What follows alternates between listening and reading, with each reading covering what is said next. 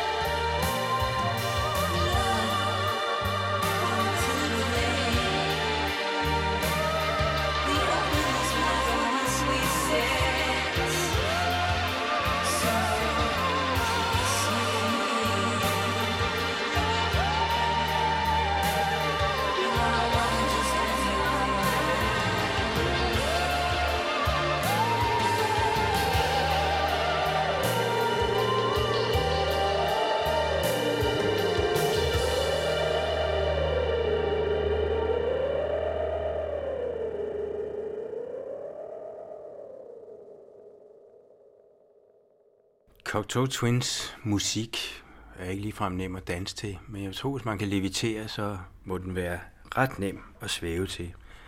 Og netop ordet eterisk, det er nok det mest anvendte ord, når man har skulle definere Cocteau Twins musik. Det er ikke fordi, jeg vil sige så forfærdeligt meget af det her program, fordi der er ikke så forfærdeligt meget at sige om trioen. Mest fordi det har de aldrig nogensinde selv ønsket. Det er et stykke tid siden, de gik i opløsning. Det er faktisk over 10 år siden. Og de eksisterede næsten 20 år fra 1979 til 1997. Det svævende nummer, vi hørte her, Seekers Who Are Lovers, kom fra deres sidste LP, som udkom i 1996, og under indspillingen af den følgende LP fandt de ud af, at nu gad de ikke mere og gik hver til sit. Egentlig stille og roligt øvrigt, og ret typisk for hele gruppens levetid. De eksisterer altså i 18 år, og det, som jeg godt vil beskæftige mig med, det er det 10 år, der stammer fra 1986 og så frem til 1996, hvor deres musik, synes jeg, står øh, helt alene som noget ingen andre grupper eller solister for den sags skyld lavede i den periode, eller senere for slet ikke at tale om før. Vi hopper tilbage til 86 og til den plade, der hed Victoria Land. Og det er selvfølgelig en henvisning til Antarktis, og hele pladen er også en lidt frosty plade. Men øh, hvis man begynder at nærstudere teksterne hos Cocteau Twins, får man ikke så forfærdelig meget ud af det. Og slet ikke, hvis man skal prøve på at lytte til øh, de ord, som Elizabeth Fraser synger på pladen, fordi øh, det er næsten ikke til at høre, at der overhovedet er ord.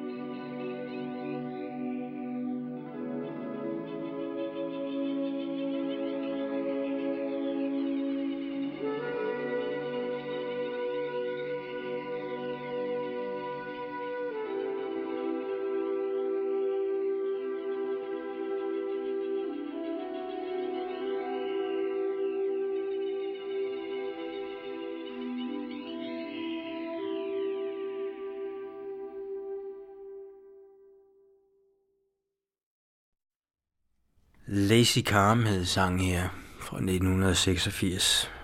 Det kan da godt være, at den hed det. Og det kan da også godt være, at ordene er forekommet i sangen, men det skal man ikke være alt for sikker på. Det er Elizabeth Fraser selv, sangerinde, der har skrevet lyrikken.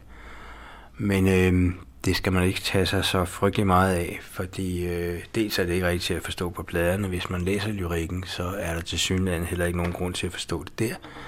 Ordene bruges først og fremmest som instrumenter, og hendes stemme bruges også først og fremmest som et instrument.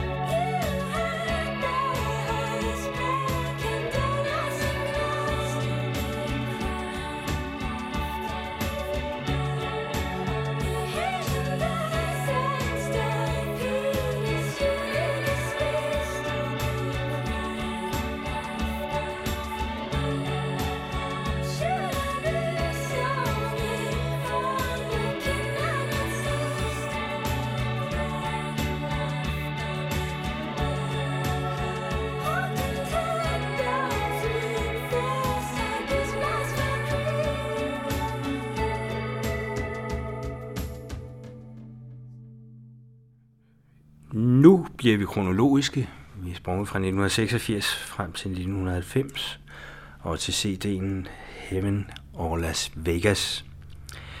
Men stilen er jo stadig den samme, den bliver bare mere og mere udbygget, og melodierne bliver mere og mere i ørefaldene. Gruppen består for uden af, eller bestod, den eksisterer jo ikke mere, men de enkelte musikere arbejder dog stadig. Den bestod for uden af Elizabeth Fraser, på vokal. Flere vokaler engang mellem.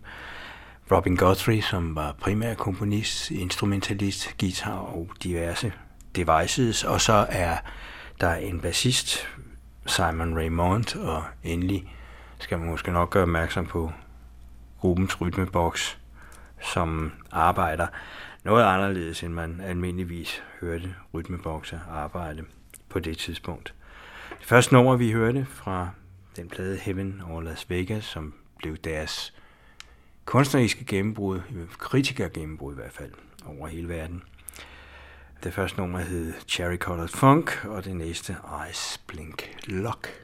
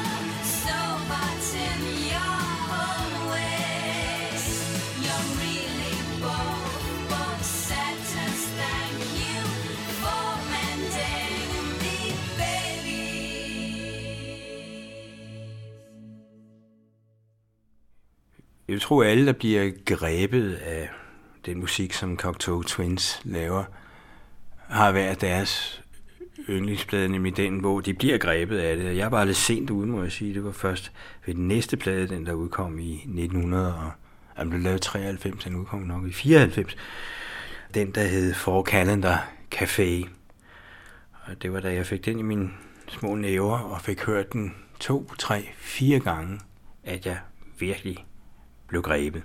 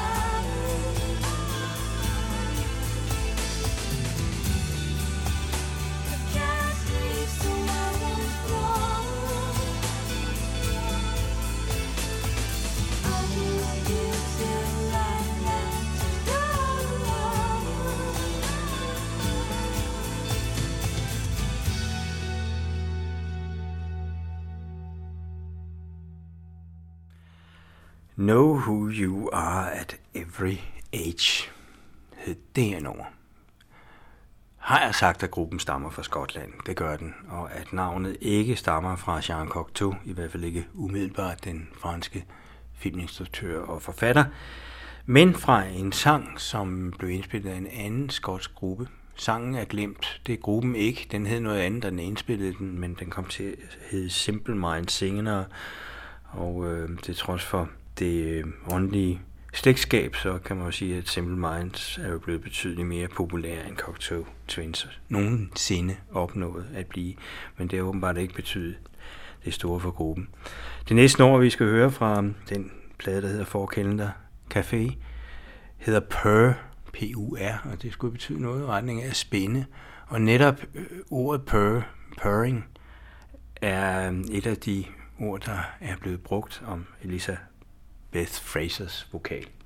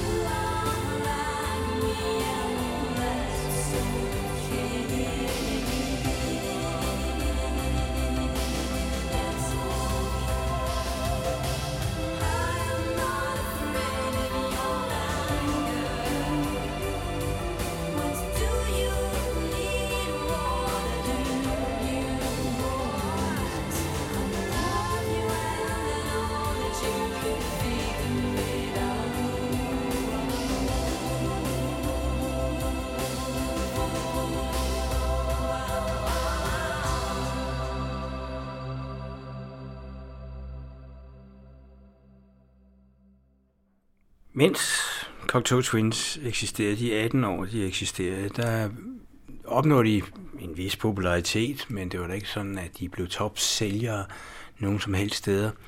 Og øhm, priser i prisens år 10, 90'erne og det første 10 år af det nye årtusind i prisernes to årtier, der fik de ikke nogen. Det vil sige, de fik alligevel en sidste år, altså 10 år efter de var gået i opløsning, og det var så en eller anden kultur, eller kultisk måske nærmere, pris, som var en anerkendelse af det arbejde, som de havde gjort. Men som jeg tidligere var inde på, var der noget, der tydede på, at gruppens tre mennesker egentlig også var ret indifferente med hensyn til den slags ting. De ville bare gerne have lov til at lave deres musik i fred.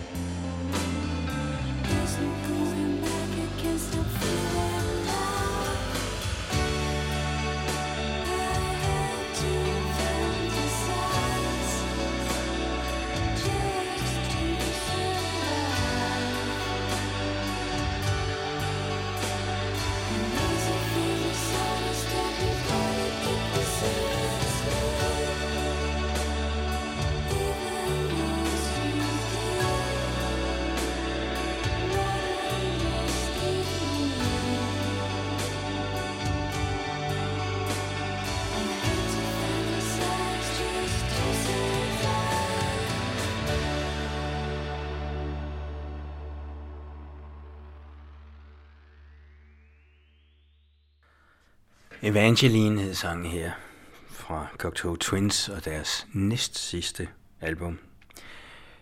Mm, jeg kom til at tænke lidt på George Harrisons Something, da jeg hørte noget af melodien her. Og øhm, noget kunne tyde på, da vi når frem til deres sidste plade, som øh, udkommer i 1996, Milk and Kisses, at øhm, den kompositoriske fantasi, i hvert fald med hensyn til, til melodierne, var blevet formindsket lidt. Det var som om, at Robin Gosling som hovedskribenten af melodierne blev lidt mere inspireret af de gamle store 60'er-kunstnere end øh, af sig selv. Jeg skal måske også lige indføje, at Cocteau Twins i øh, flere situationer har været ypperlige og meget originale for tolkere af 60'er-ikoner som Tom Rapp og øh, Tim Buckley. Men hvis man lytter til nogle af sangene på Milk and Kisses fra 1996, så er det som om, man også kommer til at tænke på nogle andre sange.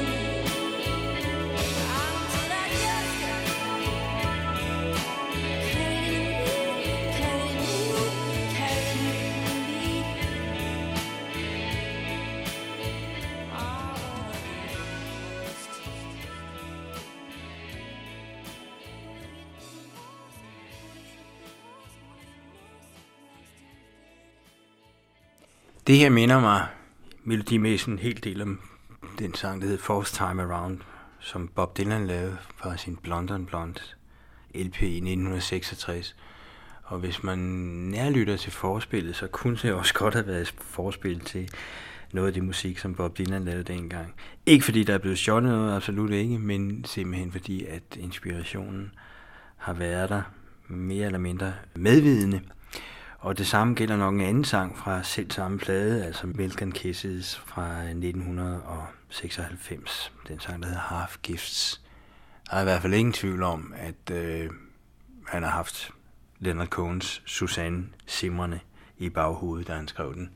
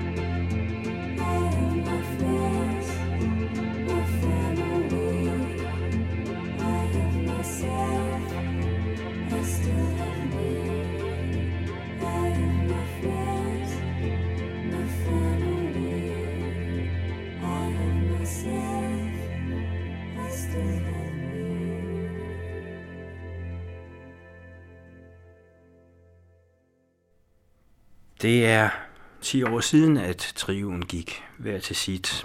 Og øh, som sagt i begyndelsen, så var det midt under indspilningen af deres næste plade, de fandt ud af, at det gik ikke helt som de ville, og så gik de stille og roligt i opløsning. Som sagt også, så er det sådan, at de ikke rigtig på noget tidspunkt har ønsket at snakke om sig selv til pressen, især ikke til sladerpressen. Og til trods for, at man vidste, at Godfrey og Fraser var et par, i hvert fald i temmelig mange år, så kan man godt fundere over, om det, at de pludselig ikke var det mere, øh, så har gjort, at de heller ikke har haft det der formidabelt tætte samarbejde, som de jo havde i en halv år, eller mere. Og at det så har bevirket, at de har valgt stille og roligt at gå hver sit, også kunstnerisk. Uanset om man både som sladerhistorie eller ej, så betyder det selvfølgelig noget for en produktion, om man er et par eller ikke er det mere, det siger sig selv. Det kan man øh, spekulere meget over, hvis man vil det, men man kan også gøre noget helt andet. Man kan lytte til deres musik, og jeg kan i hvert fald med sikkerhed sige, at genhøre der, det er ikke trættende.